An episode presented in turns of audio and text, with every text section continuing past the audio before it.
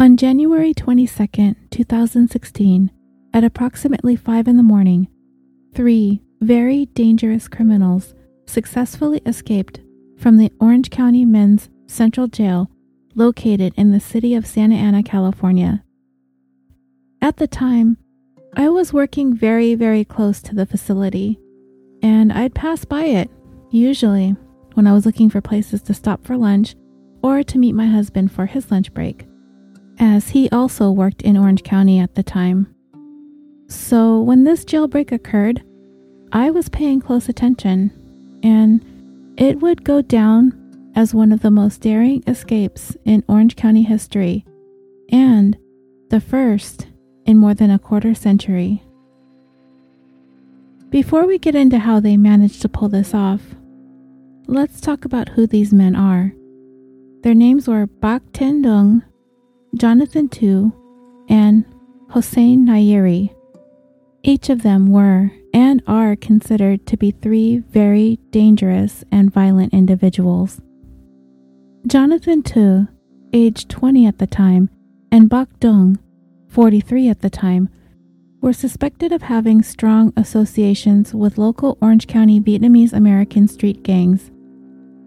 If you're from Southern California, then you may very well be aware that there is a large Vietnamese community within Orange County, commonly referred to as Little Saigon. And I've mentioned to you guys in the past that my mom is an immigrant from Vietnam, so myself and my daughter frequently take her to Little Saigon on the weekends so she can go shopping and get the produce and things that she needs for the week. And we almost always have to take in some Vietnamese cuisine. I could very easily point you in the direction when it comes to my favorite pho, banh mi, or goi kun, but ask me about Vietnamese street gangs, I know nothing. So Tu had been associated with the Tiny Rascal Gang, a chiefly Cambodian-American organized crime group that's based here in California, that formed sometime in the early eighties and is considered to be one of the largest Asian-American gangs in the country. While members of the gang are usually of Cambodian descent, there are other Southeast Asians that are included in the gang, and this includes those of Vietnamese descent. Their colors are gray, and they are known to wear Oakland Raiders apparel. So Tu was in the county jail, arrested on suspicion of a murder and attempted murder for a shooting that occurred outside of a pool hall in Garden Grove, California on March twentieth, two thousand eleven. In that shooting, nineteen-year-old Scotty Boo was killed and another man was injured. Tu had already gone through one trial, but the jury deadlocked and a mistrial was declared, and so he was in the county jail awaiting a retrial. Duong was being charged with attempted murder, assault with a firearm, and discharging a weapon into a residential structure. This incident occurred in November of two thousand fifteen in the city of Santa Ana, and Duong was in the county jail waiting while his case made its way through the system. His criminal history included a burglary conviction in nineteen ninety-five, two counts of burglary and receiving stolen property in two thousand seven, for which he served two years. In two thousand eight, he pleaded guilty to drug possession with intent to sell, possession of a firearm by a convicted felon, and attempting to evade police.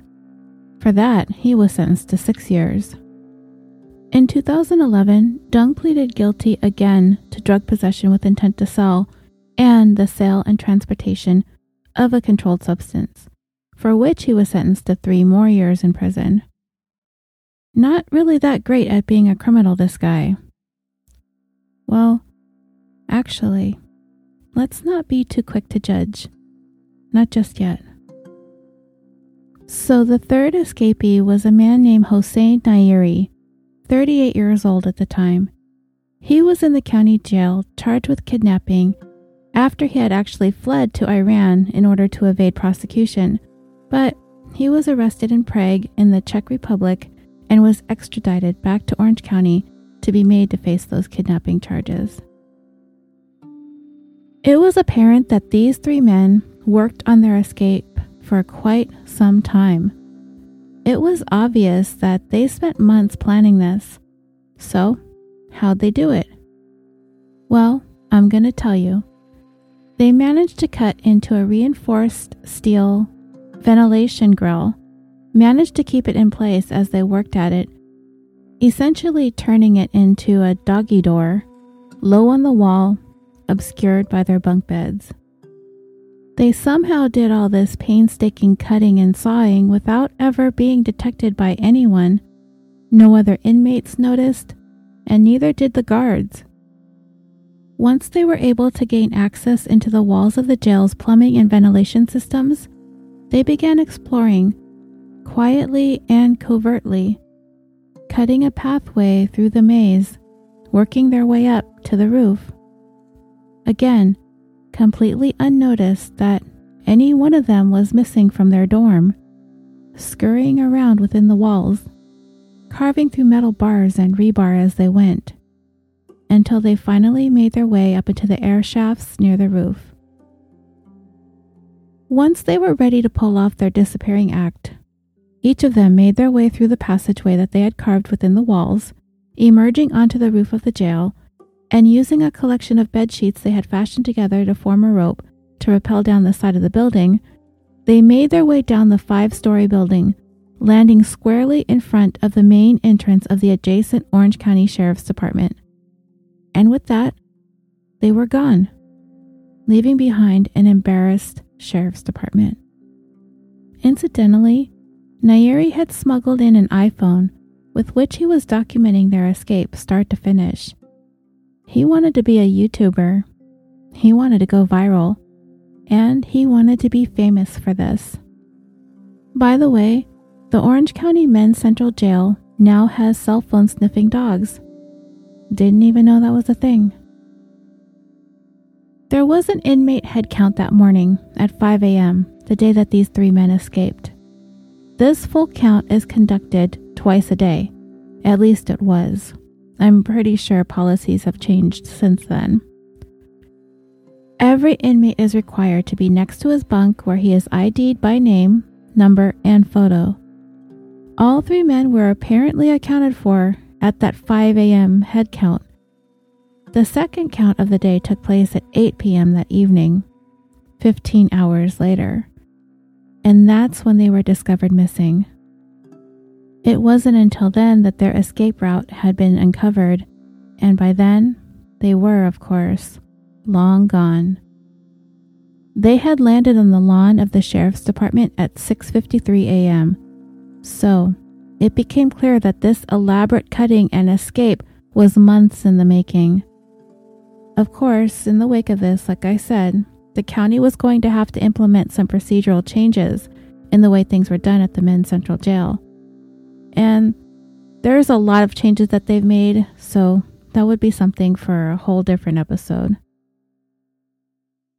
Once these guys were free, they called for a cab. A call that was answered by a driver by the name of Long Ma, who only spoke Vietnamese. They had Long taxi them around all over Southern California. After a few hours, Dung brandished a weapon, holding it against Long's ribs, and told him he wasn't a cab driver anymore, but rather a getaway driver. They stopped off for at least one night at a motel in the city of Rosemead, California. It was then that, sometime while they were in this area, they answered an ad on Craigslist for a van for sale. When the owner showed up with the van, they took it for a test drive and never came back. They left, headed north with the van and the cab, and Long. They wound up at a motel in San Jose, California, where they partook in drinking some beers and Jack Daniels. Then the three escapees began discussing killing Long, but they were doing so in English, so he really didn't have a grasp of the gravity as to what they were talking about. Two of them wanted to kill the old man, but one of them, Dong, he did not. He'd grown fond of the cab driver. He didn't want him to die. And he fought with his fellow escapees. Fought to keep them from doing Long any harm, to the point that punches were thrown. At one point, they escorted Long to the end of Santa Cruz Pier. They asked him to hold a rope and had him pose for some pictures on their cell phone. Long was thinking that they were going to throw him off the end of the pier, but they didn't. As a matter of fact, the next day, Long and Dung managed to ditch the escape. While they were staying at that motel in Northern California, Dung grew increasingly concerned that the other two were going to kill Long, and it was at that point he decided he was done. Hurting Long was not an option, and he felt like he needed to get him away from the others. So, the next morning, Nayeri and Tu went to get the windows tinted on the van. Dung asked Nayeri to leave the gun behind so he could control the hostage, which he did.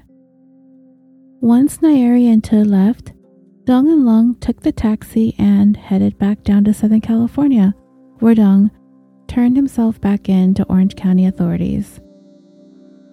Remember what I told you earlier? He is not that good at being a criminal, right? Good thing, too. Dung wasn't like the others that he had absconded with. Long stayed with Dung, right up until the moment police came to where he had had a friend call nine one one for police to come and pick him up. And then the following day, a vigilant homeless man in San Francisco who had his eyes and ears tuned into the news all the time knew that there was a jailbreak, and he knew exactly what kind of vehicle they were driving, that stolen van, and he just so happened to spot a suspicious van, just like the one he had seen on T V being reported about, parked near a Whole Foods across the way from the Golden Gate Park. He quickly got the attention of a police officer nearby and reported the vehicle. The officer approached the van, and the fugitives were indeed inside. Tu was taken into custody, found hiding in the van, and Nayeri took officers on a brief foot chase but was captured soon afterwards. After eight days, this escape was over. The homeless man who had alerted police to the van was awarded one hundred thousand dollars of the reward for the capture for his role in helping get the two remaining fugitives back into custody. fifty thousand dollars went to three others who had alerted police with pertinent information. But the cab driver, Long Ma, he was not eligible for any of the reward, despite his attorney's efforts to have some awarded to him. He is suing the county for the trauma he had suffered as a result of the escape, and his lawsuit is pending. Bac Duong, Jonathan Tu, and Hossein Nayeri would also be adding kidnapping, along with several other charges related to their escape. And needless to say, they are no longer bunkmates. Additional arrests associated with the escape, including the arrest of Nushafarin Ravaji. And I did my best with that pronunciation. So anyway, she taught English classes at the county jail. It was suspected that she had given the inmates maps that had overviews of the areas surrounding the jail, but she was cleared of all the charges shortly thereafter. Lokbang Nguyen was arrested on suspicion of smuggling contraband, namely tools used to cut through steel and barbed wire, though it was not reported how he accomplished this. Three other Vietnamese gang members were also arrested for suspicion of aiding and abetting. A month after their recapture, the seventy-one-year-old cab driver, Long Ma, paid a visit to Bac Duong at the county jail. Despite his lengthy rap sheet, he did help save Long's life. He feels indebted to the man. They spoke on the phone through the thick glass. Duong referred to Long as Bo, meaning father, a title of respect for the Vietnamese.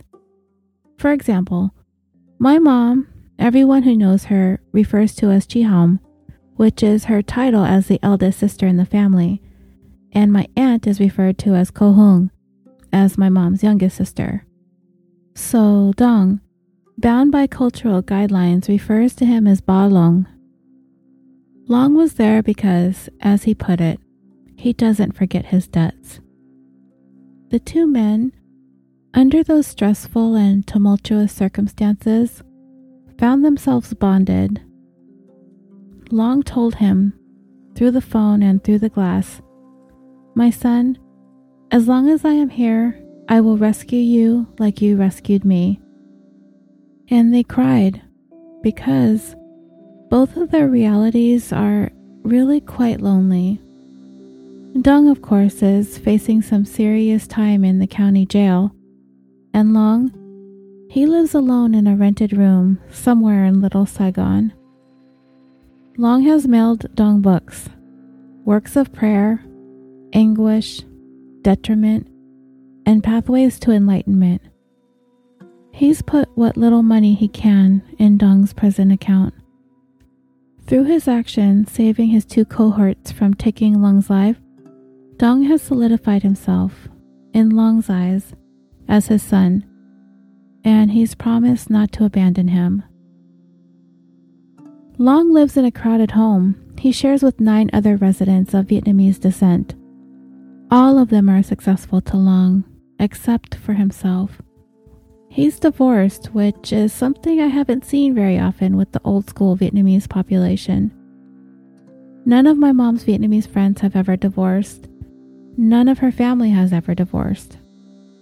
It happens, of course. It just seems like for the older generations, it's till death. Long is out of touch with his own four biological children. Lonely indeed. He enjoyed a bit of fame after the kidnapping, the obligatory fifteen minutes, but it passed. And he was soon back to his struggles as a cabbie. And if you're wondering why Duong, with his extensive criminal history, hadn't been deported, well, it isn't without trying. An immigration judge ordered him deported in nineteen ninety-eight, followed by numerous appeals over the next five years. But the Vietnamese government refused to accept him. But in two thousand eight, Vietnam did sign an agreement with the United States to accept immigrants who were ordered to be deported, but only if they immigrated to the United States after July twelfth, nineteen ninety-five. So Duong was detained after the shooting I told you about earlier and is up for deportation. Long insists Duong and he are of the same mind, despite what he had done to him, believing him to have been making many wrong decisions before opening his eyes to the truth. Has Duong found redemption? I don't know. Anything can happen, especially if you're lucky enough to have a little Ba Long in your life. And dreamers, this story isn't over yet. Not even close.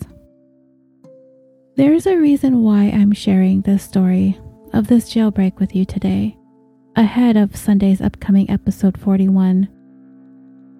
I'm going to tell you the tale of one of the most terrifying, and I don't even think terrifying is the right word to describe this. It is one of the most sadistic and unthinkable crimes Orange County has ever, ever seen. Some of you, especially if you're from Southern California, may have heard of the case, and some of you probably haven't. I'd like you to be surprised, so if you can hang tight until Sunday, I will bring you the whole story. But I will tell you this. It involves one of the three men who participated in this two thousand sixteen jailbreak. And when I heard that this man escaped from jail, my blood ran cold. So dreamers, don't Google. Stay tuned. Wait for me to bring the nightmares to you. Until Sunday, sweet dreams.